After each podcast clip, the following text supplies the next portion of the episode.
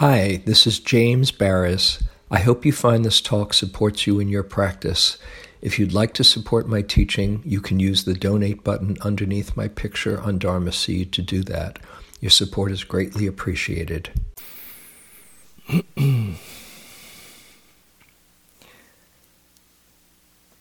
so, this is uh,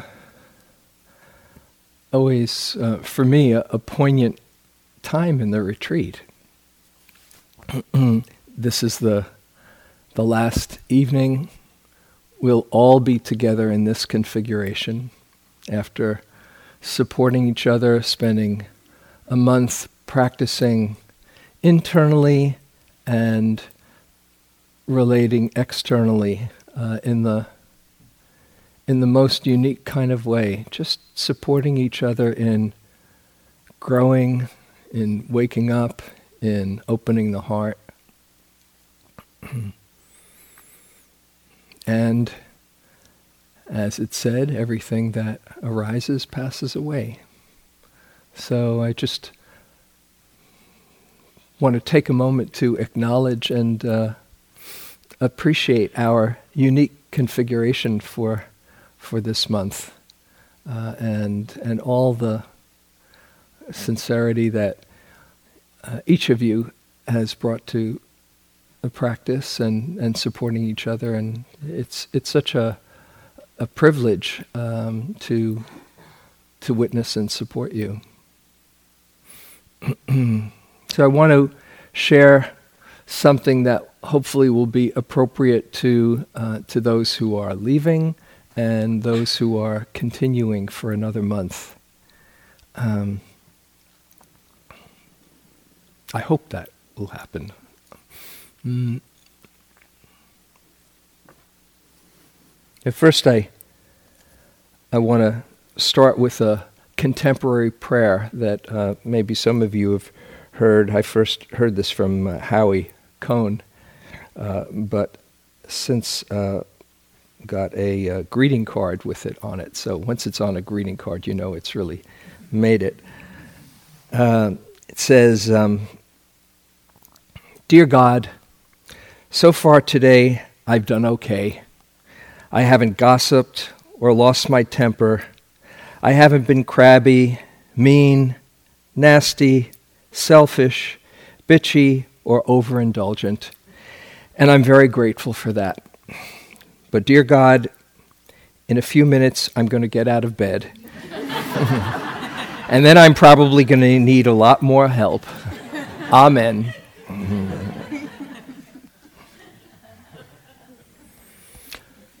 With uh, the best of intentions and sincere aspiration and practicing for days, weeks, a month or two, years, um, we find that until we're fully awakened, uh, we are uh, in process.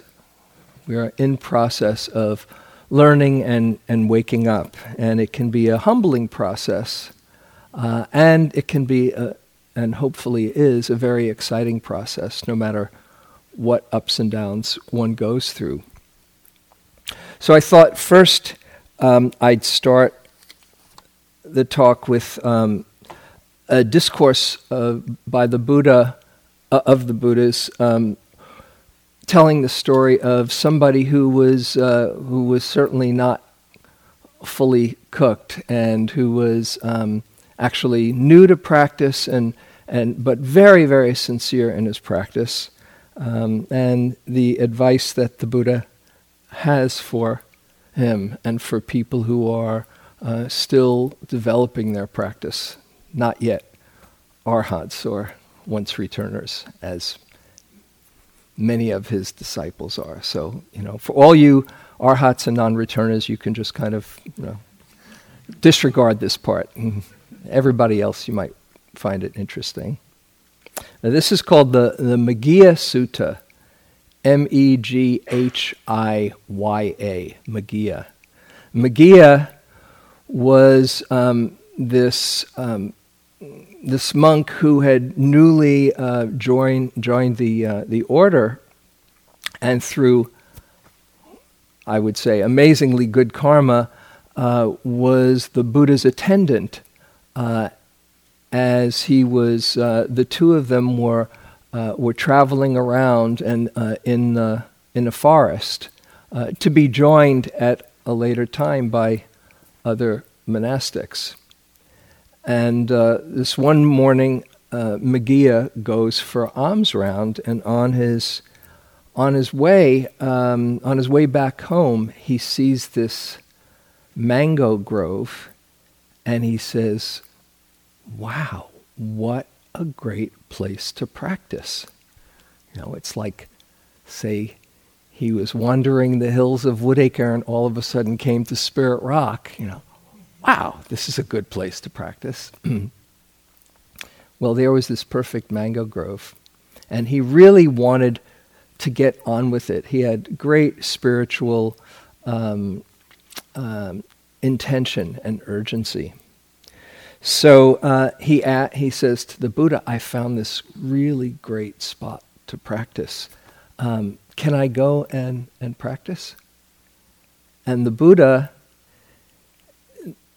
knows, senses that this guy is, uh, is pretty inexperienced and um, is, might not be yet ready to do a self retreat for a while. So he says in his kind way, um, Why don't you wait, Meghiya? You know, I'm, I'm here all alone. Why don't you just keep me company as my attendant? It's a nice way of saying, getting the point across. But Meghiya says, you know, I really want to go practice. Please, can I go practice? Asks him the second time. You can hear what's coming, right? Again, I'm here all alone in the forest. The others will be coming in sometime. Just keep me company uh, if you if you feel like it. And then Meghiya has the, um, I think this is a Pali word, chutzpah, uh, something like that. the, the nerve uh, and the guts to say, um, Look, oh Lord, you have done what's needed to be done. I still haven't. Please let me go practice. So the Buddha, as he usually did third time around, third time is a charm, said, Meghiya, now it is the time to go and do as you see fit. Go. So Meghiya goes, has his self retreat. Probably didn't have a zafu, but uh, had his exciting gear and, uh, and was ready to sit at the root of the tree and he says, um, let me quote it from, from the sutta. He says, uh, Now, while Venerable Meghiya was staying in the mango grove, he was for the most part assailed by these three kinds of unskillful thoughts thoughts of sense desire, thoughts of ill will, and thoughts of doing harm, thoughts of cruelty. Sound familiar? And the thought occurred to him how amazing, how astounding. Even though it was through faith that I went forth from home to the homeless life, still I'm overpowered by these three kinds of unskillful thoughts thoughts of sense desire, thoughts of ill will, thoughts of doing harm. So he goes back to the Buddha after a while. He, he tries to hang out with it for a while, and then it just gets to be too much. So he goes back to the Buddha, and he says something like, You'll never guess what happened to me. and the Buddha said, hmm, Yeah, this can happen sometimes when you're not fully mature. You know, the mind can assail and create problems and that's when he uh, he gives him five supports for practice when the mind isn't completely settled. Five other aspects to deepen our practice. And this is both for people going home, uh, and also there can be the um, the corollary for people who are staying here as well.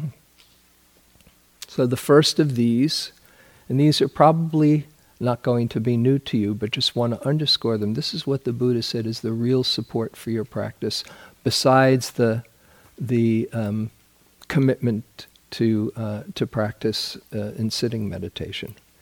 First is good friends. Is refuge in the sangha.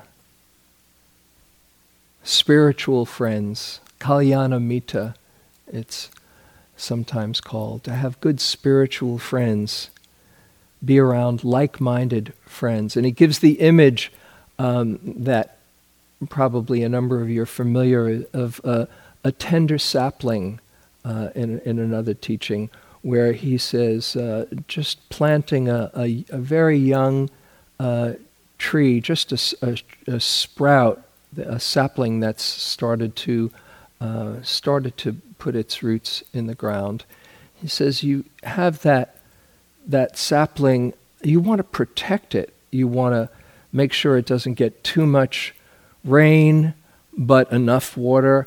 Not too much sun, but enough sun and shade when it needs it, and a fence protecting it from uh, from animals.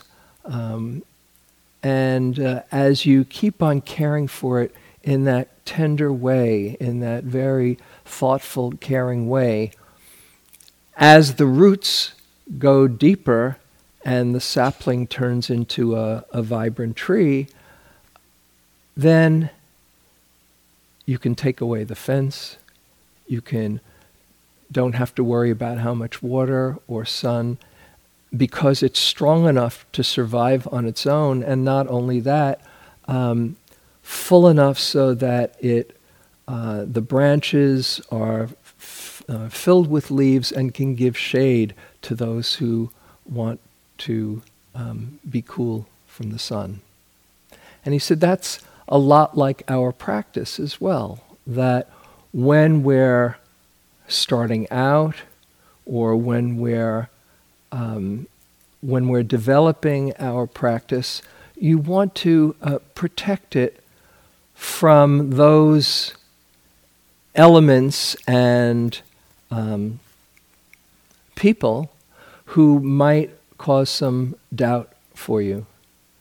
So that's where hanging out with like minded people is so important. They, they remind you of what, what you really value, and they allow you to have an ongoing uh, Dharma exploration and deepen your your sense of support, uh, as I'm sure we've all felt here. There's something different about sitting here for a month than, say, doing a, a self retreat, because we can feel the, the energy and the commitment of everyone around. And the same is true outside in our, uh, in our daily life to appreciate the power of good friends and be, um, be careful of uh, who you share your practice with, um, because much of the time people won't understand, you know, and maybe even are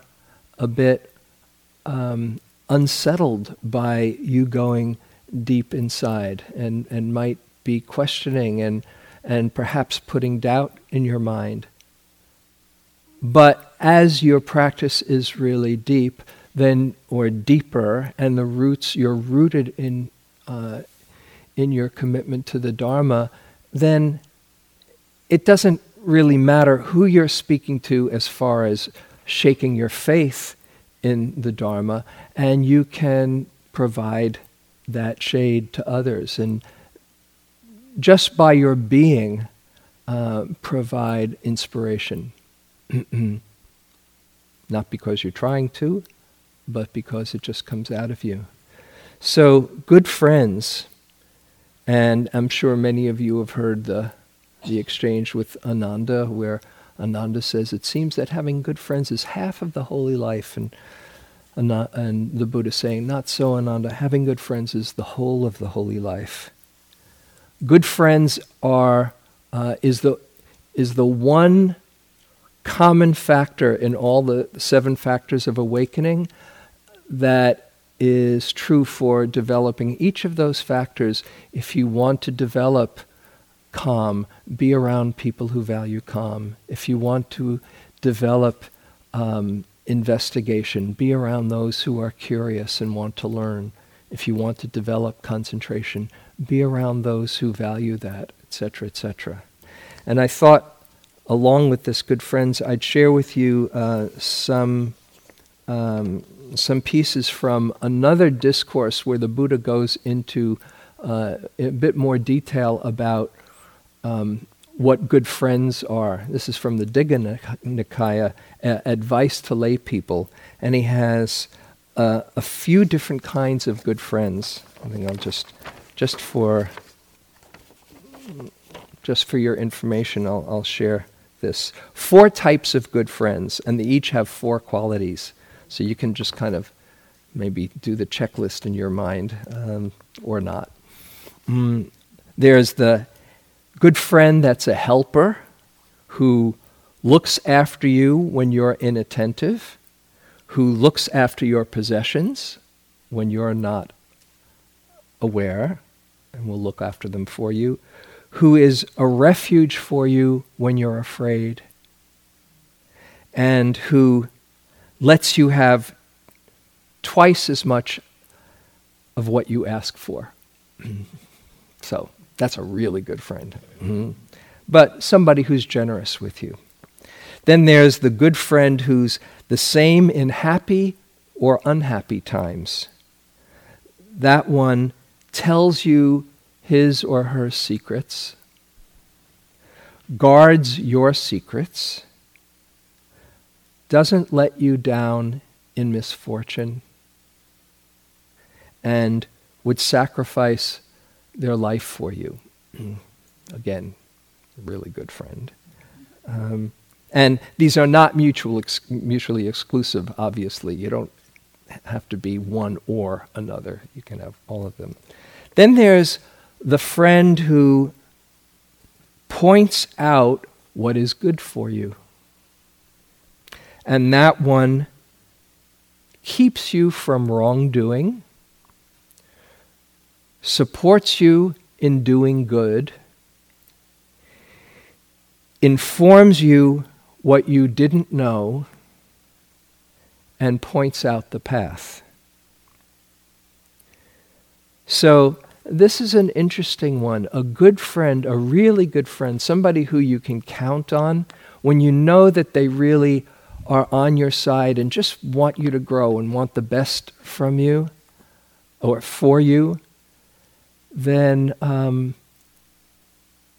it's such a gift to be able to hear the truth in a loving way, in a way that will help you grow and make you even a, a wiser, kinder person.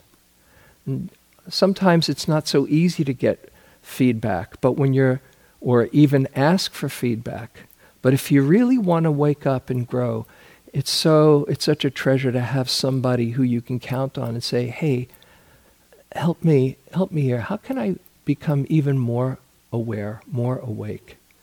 And a good friend is willing to do that and might even do it without asking because they see that you're you might be causing yourself more more harm.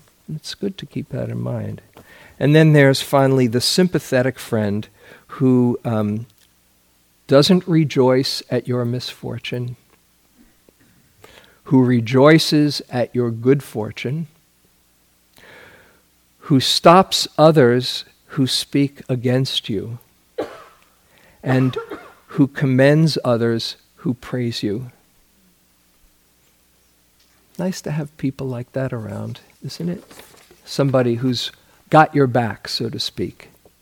So, these are some things to keep in mind as you, those who are going back into the world, and to those who are staying here, to know that clearly you have some people who've supported you being here, who are cheering you on, and the more you can feel that support and, and others cheering you on, the more it buoys you up. So that's the first support, good friends. Second support that the Buddha gave to Meghiya is um, sila, integrity. As uh, Guy was talking about yesterday, uh, the, the bliss of blamelessness, that when we have a commitment to uh, living aligned with our highest values, that that is the foundation for true inner peace, as we took the precepts uh, this morning. And it's not like, oh, I've taken the precept, taken the precepts, you know, two years ago. I did that already. It's an ongoing practice where you are uh, continually um, going to be presented with um, decisions, choice points.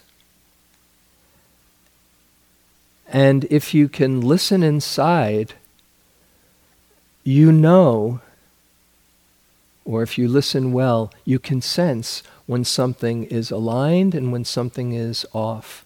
I think it was Bonnie who talked about those two wholesome qualities, hiri and ottapam that's usually translated as moral shame and moral dread. Pretty Victorian um, uh, translations. But we know them, both of those, as um, conscience. We are wired up with this place that knows inside. And it's so interesting how, even though we might sense I don't know. There's that email that I just wrote, you know. Should I or shouldn't I? Yeah, what the heck? They deserve it, you know. And then afterwards you say, what was I thinking? And there's the cleaning up to do, perhaps. If you've said something to somebody that's been not so kind. And the guideline is it truthful is it useful? Is it kind?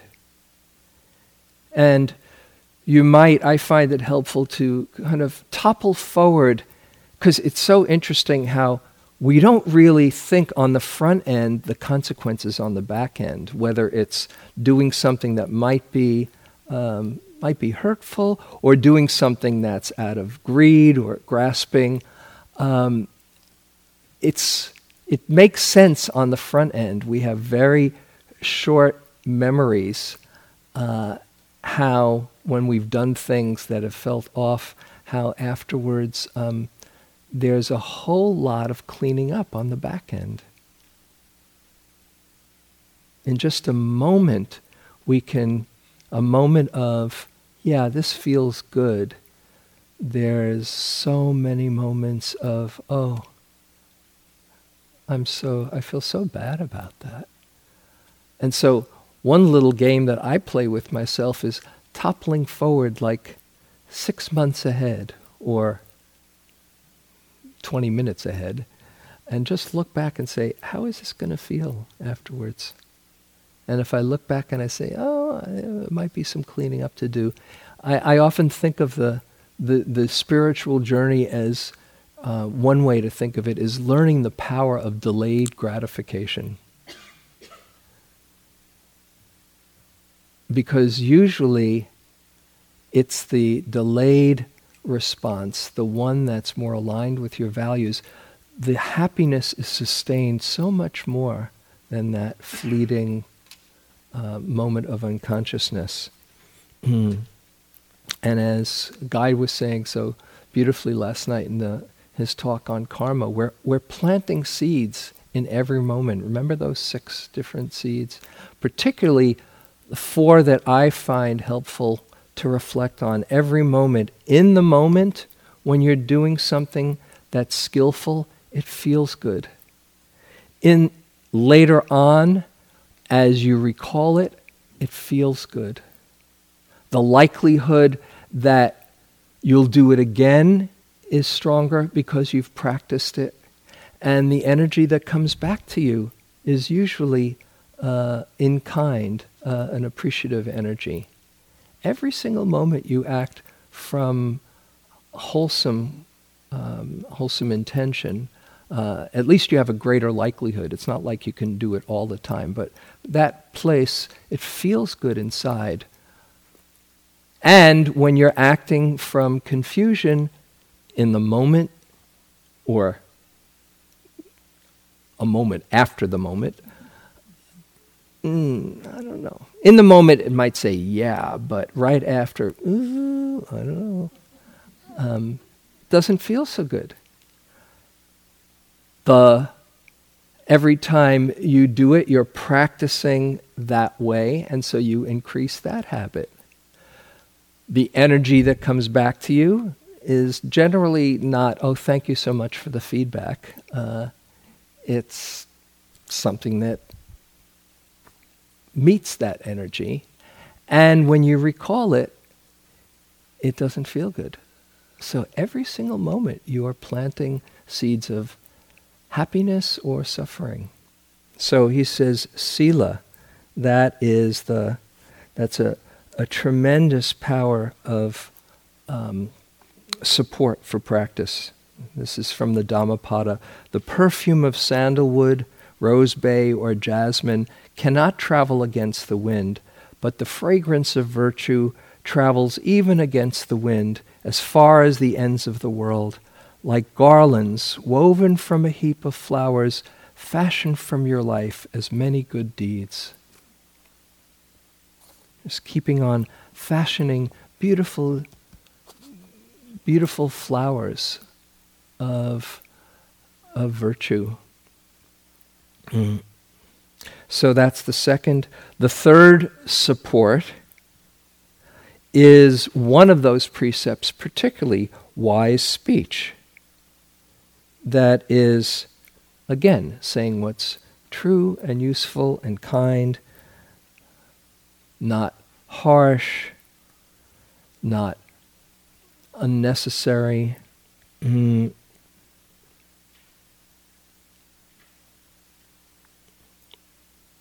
And one aspect of wise speech that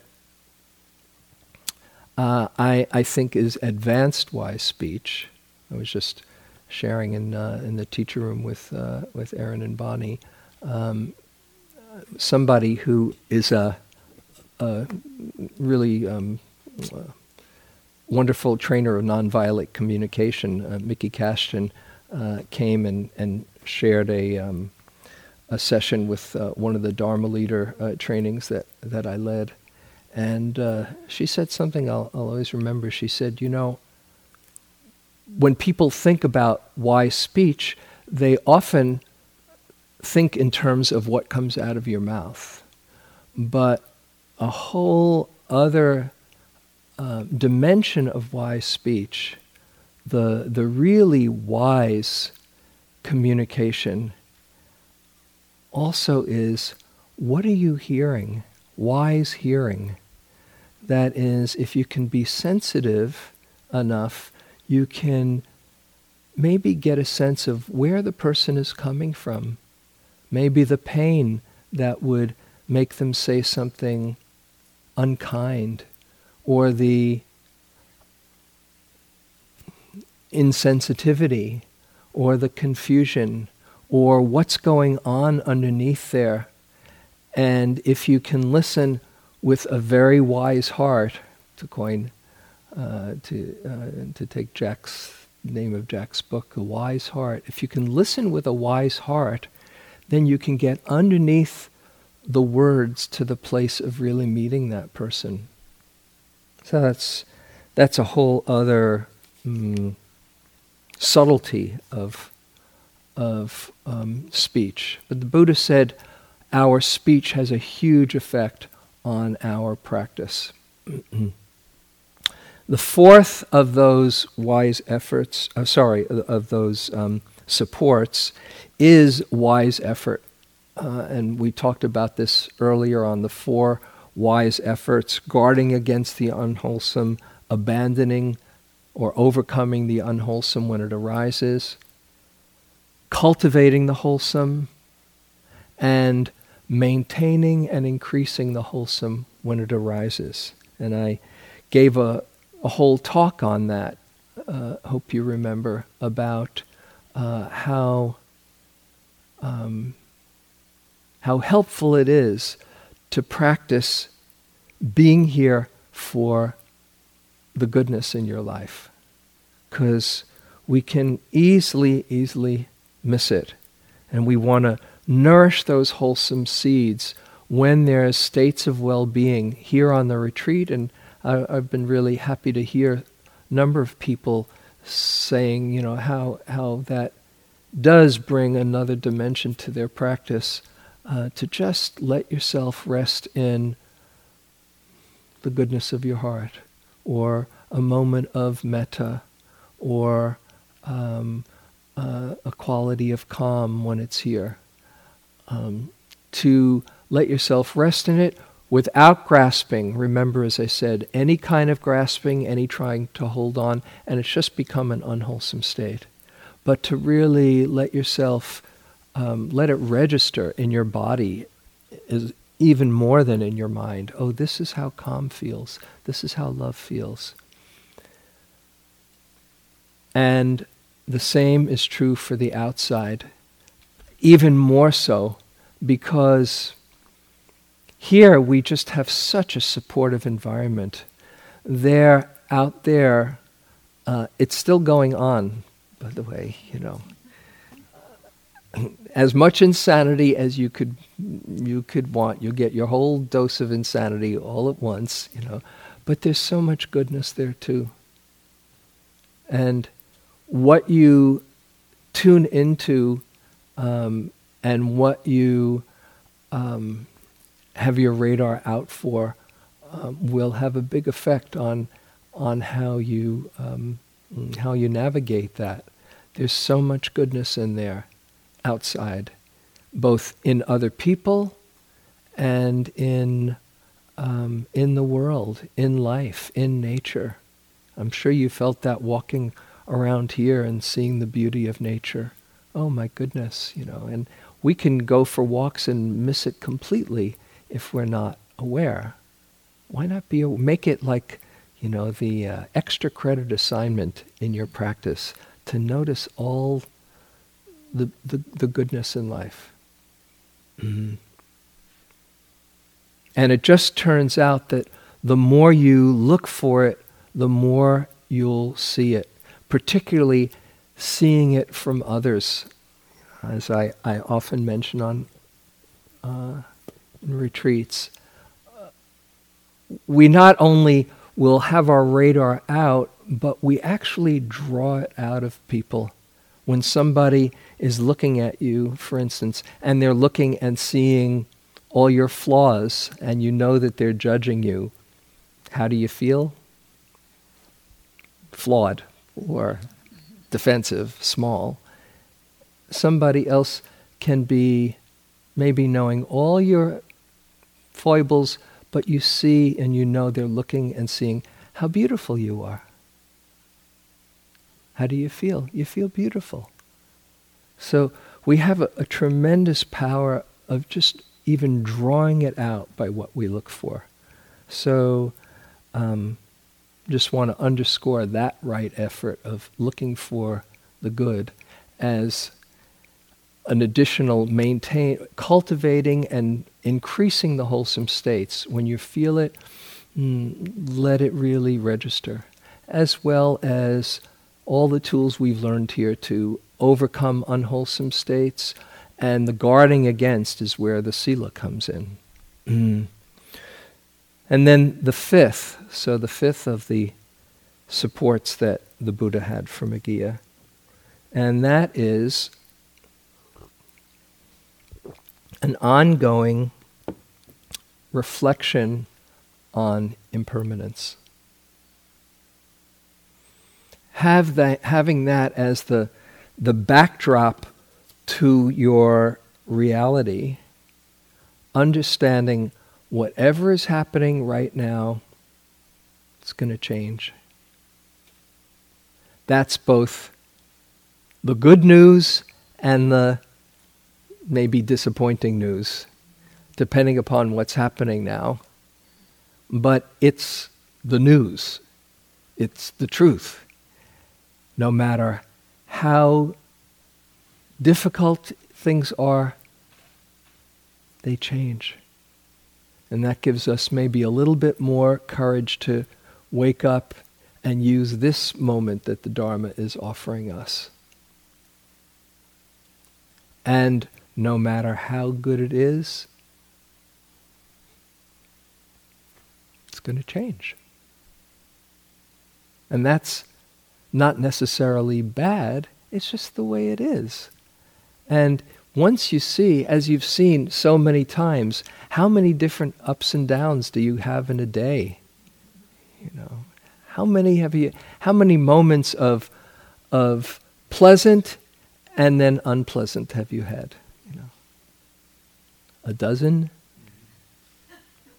a few thousand. That's the thing. It, you can see it so so much clearly. Like, whoo, whoo, whoo, whoo, whoo. You know, we pack a lot into a day here on a retreat. You noticed, and hopefully you start to get oh, it's not about reaching some kind of magic destination. It's about just learning to be here for the ride. Oh, I can enjoy the ride, or to some extent, when it's, when it's high, when it's up, it feels good. And you want to be here and enjoy the pleasant, not to hold on to it, it's going to change. And when it's challenging, that's where you really can learn, isn't it? How you can open up to even the difficult. That's where you get your courage and your confidence and your strength and your surrender and all the things that that life can show you as um, your capacity to be with. Compassion, forgiveness, just being here for the ride. This is, uh, I can find it. Let's see.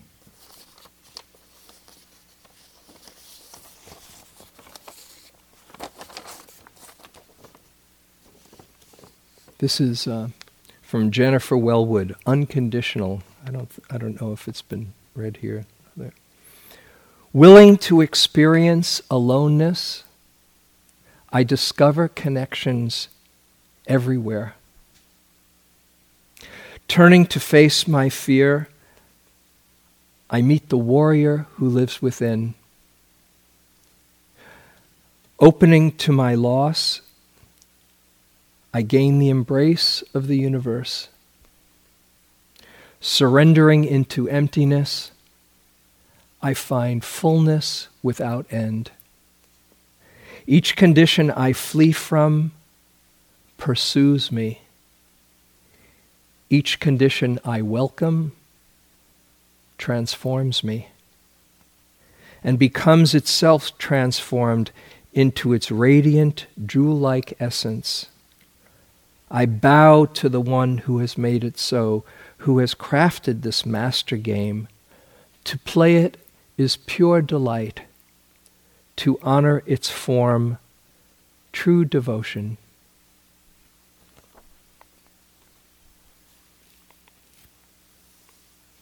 So, understanding impermanence and being able to be here for both parts of uh, the ride, this uh, is a tremendous support for practice. So, those are the five good friends, um, sila, good wise speech, wise efforts, the unwholesome and cultivating the wholesome, and impermanence. Now, some things to um, to realize that these supports can uh, can also open us up how the practice works. One is um, to see that this is a very, very uh, special uh, opportunity while we're here to practice. As I've said before, somehow you have heard a call that you couldn't ignore. It's extraordinarily good karma that you're here, at least in, in my mind. Um, and so to reflect on um, what are called uh, the four mind uh, mind changers uh, in practice. One of them is the preciousness of this human birth.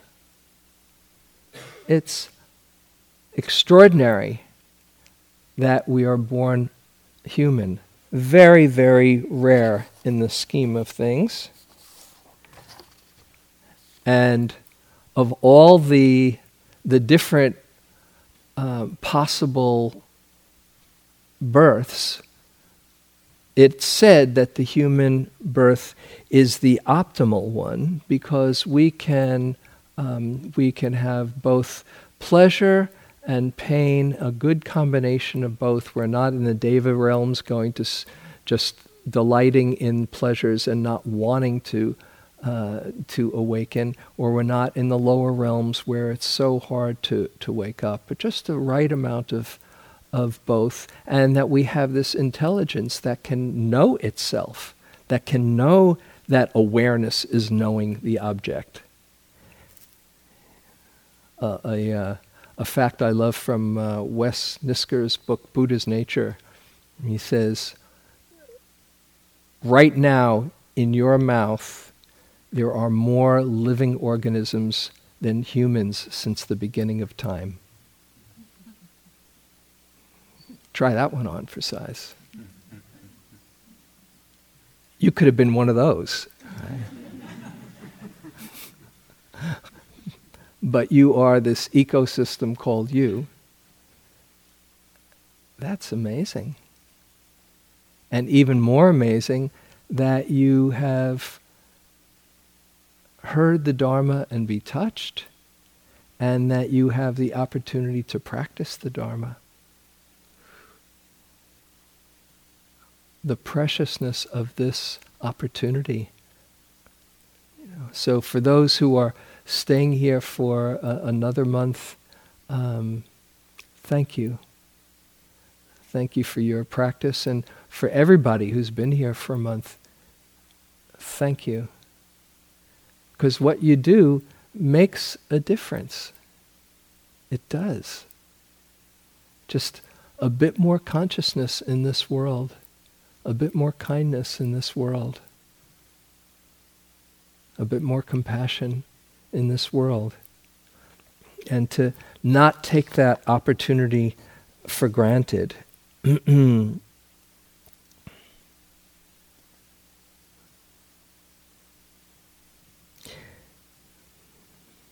We have now managed to be born into such a state. We have encountered the Buddha Dharma, have entered the path, and are now receiving teachings. But if we're unable to practice them, simply listening to the teachings will not in itself liberate us from samsara and will be of no help to us when we're confronted by the hardships of birth, disease, old age, and death. If we do not follow the doctor's prescription when we're sick, then even the doctor, if the doctor sits constantly by our side, the pain will not go away. That's from uh, Dilgo Khyentse Rinpoche. Here we are. Practice. Not just here on the cushion, but when you get home, practice. What an incredible opportunity in this precious human birth. And the other mind changers, as Guy was talking about last night, karma, just realizing that you're planting seeds all the time, as I've just mentioned. And to see impermanence and death.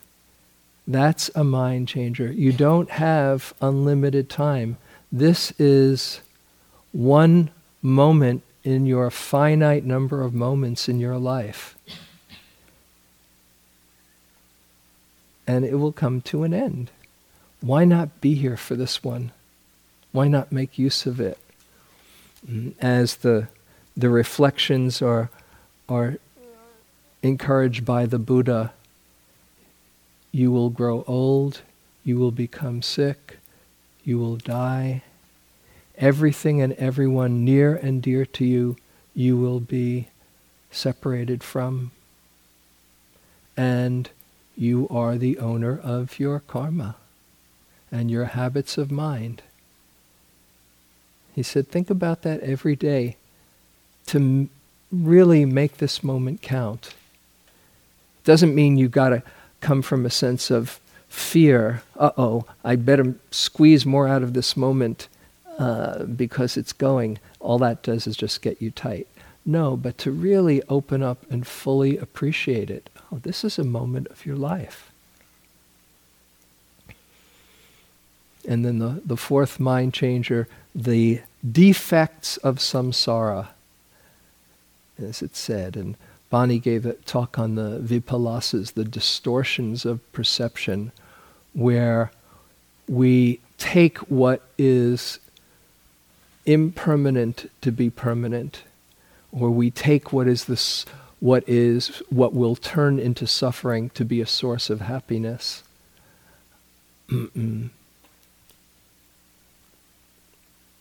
That we have that. Uh, um, remember, I read about Samvega, the the not seeing the meaninglessness of life as it's normally lived, and to see, oh, there's a deeper way to live our life when you see through that defect, the defects of samsara. So, with those in mind, to kind of give some inspiration to practice.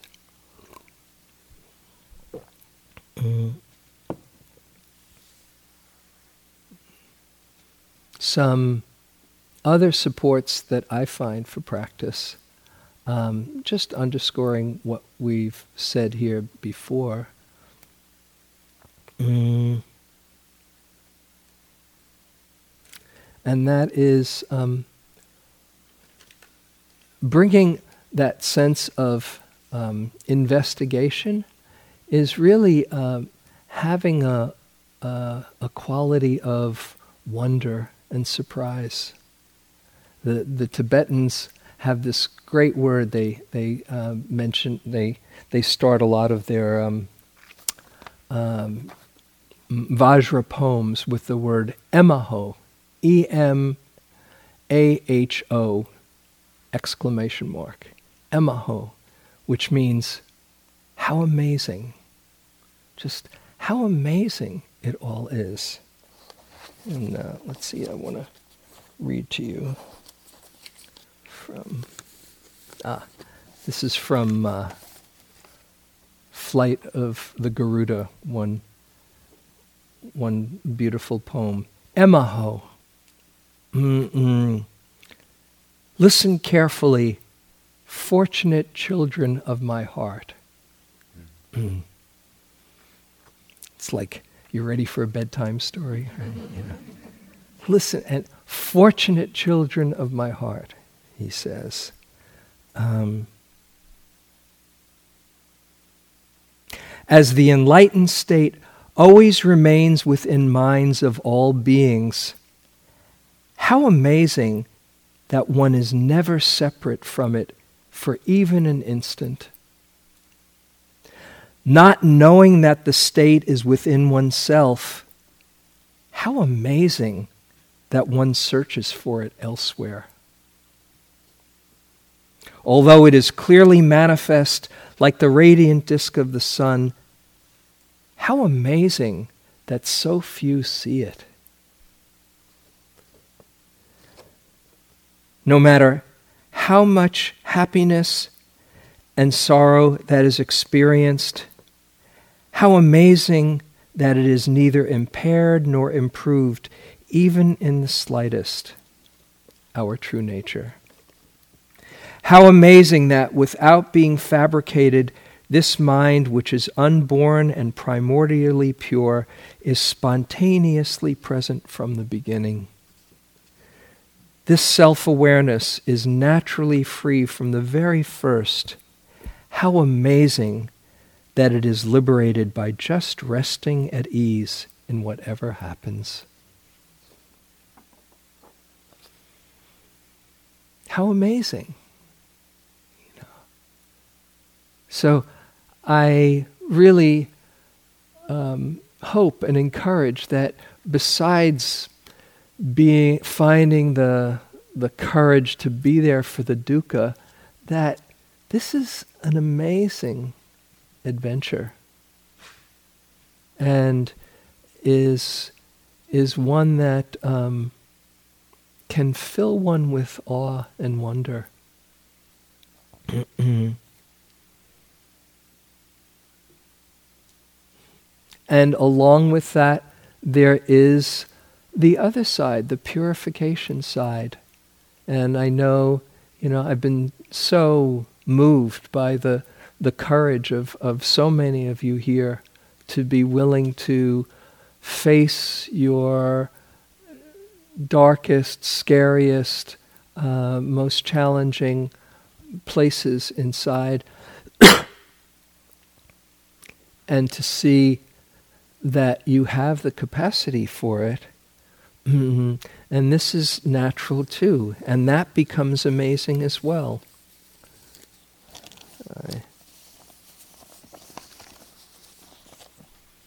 Mm-hmm.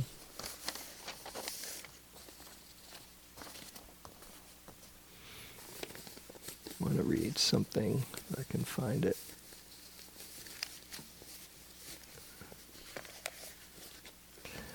Well, I know it by heart. Ram Dass in uh, in Be Here Now, he says, uh, as you as you uh, further purify yourself, your impurities will seem grosser and larger. Understand that you're not getting more caught in the illusion, you're just seeing it more clearly. The guardians of each inner temple get fiercer as you move deeper and deeper, but the light gets brighter too. So, all of that purification, this is a good thing. This is part of the healing if you have the support to open up to it, which is what like minded friendship is about. And if you have the resources to, uh, to just take it as, as you can to you know, titrate your dukkha, as, we, as I like to say. How amazing, though. What an adventure that we're, we're going on. And what you're doing here makes a difference in the world. It really does. And I, um, the way I see it, we're all just um, agents of the Dharma. You don't have to be standing on a street corner and talking about the seven factors of enlightenment, or you know, give give a give a whole uh, a whole rap. When I when I first got into practice, and I was really excited about practice. And I was practically running down the streets shouting to anybody who'd listen, You just have to be mindful. You just have to be mindful. I was so excited, and my friends kind of slunk away from me and said, yeah, Give this guy a little bit of space. You, know, you, you, you don't want to be coming on so, so heavy handed, but your own practice touches other people. Just your own centeredness, your own goodness, your own compassion, your own clarity, and it is contagious. Perhaps you know people have might have come to come up to you and say, "What are you into anyway?" Has that ever happened? You know, what are you into? You know. What a tremendous gift to uh, just help wake that up in others as well. And the more you practice inside and clarify within, the more that rippling effect has for everyone.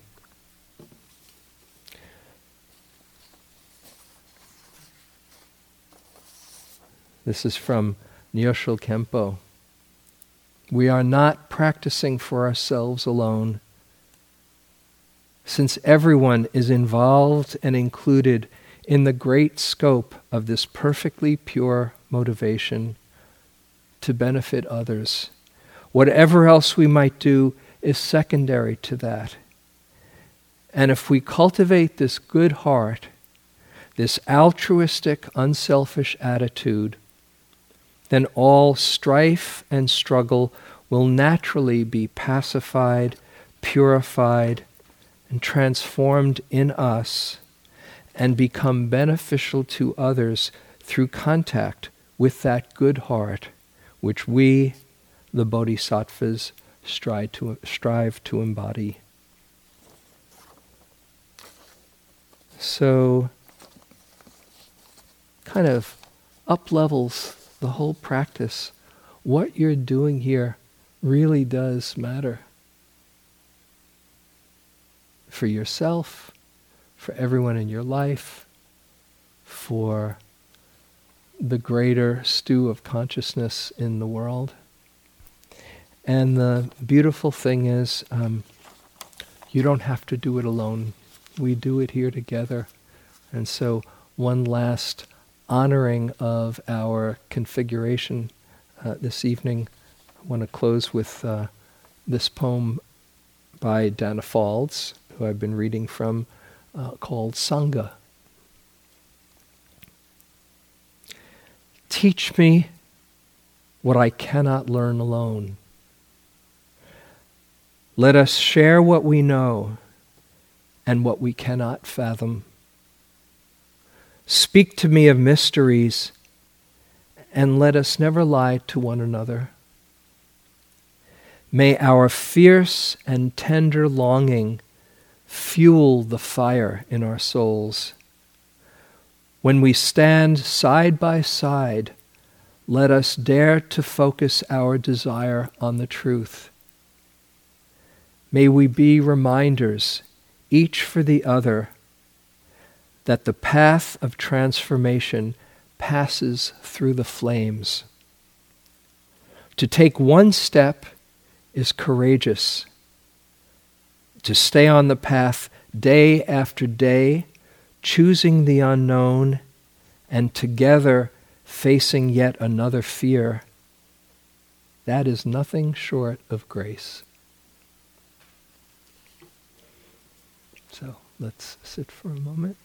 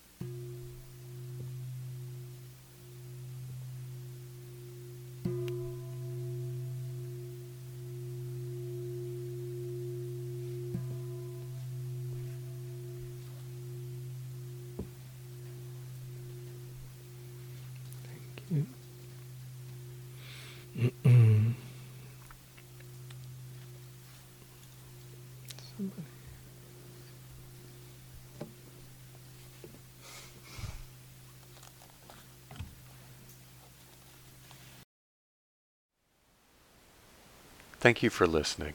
To learn how you can support the teachers and Dharma Seed, please visit dharmaseed.org slash donate.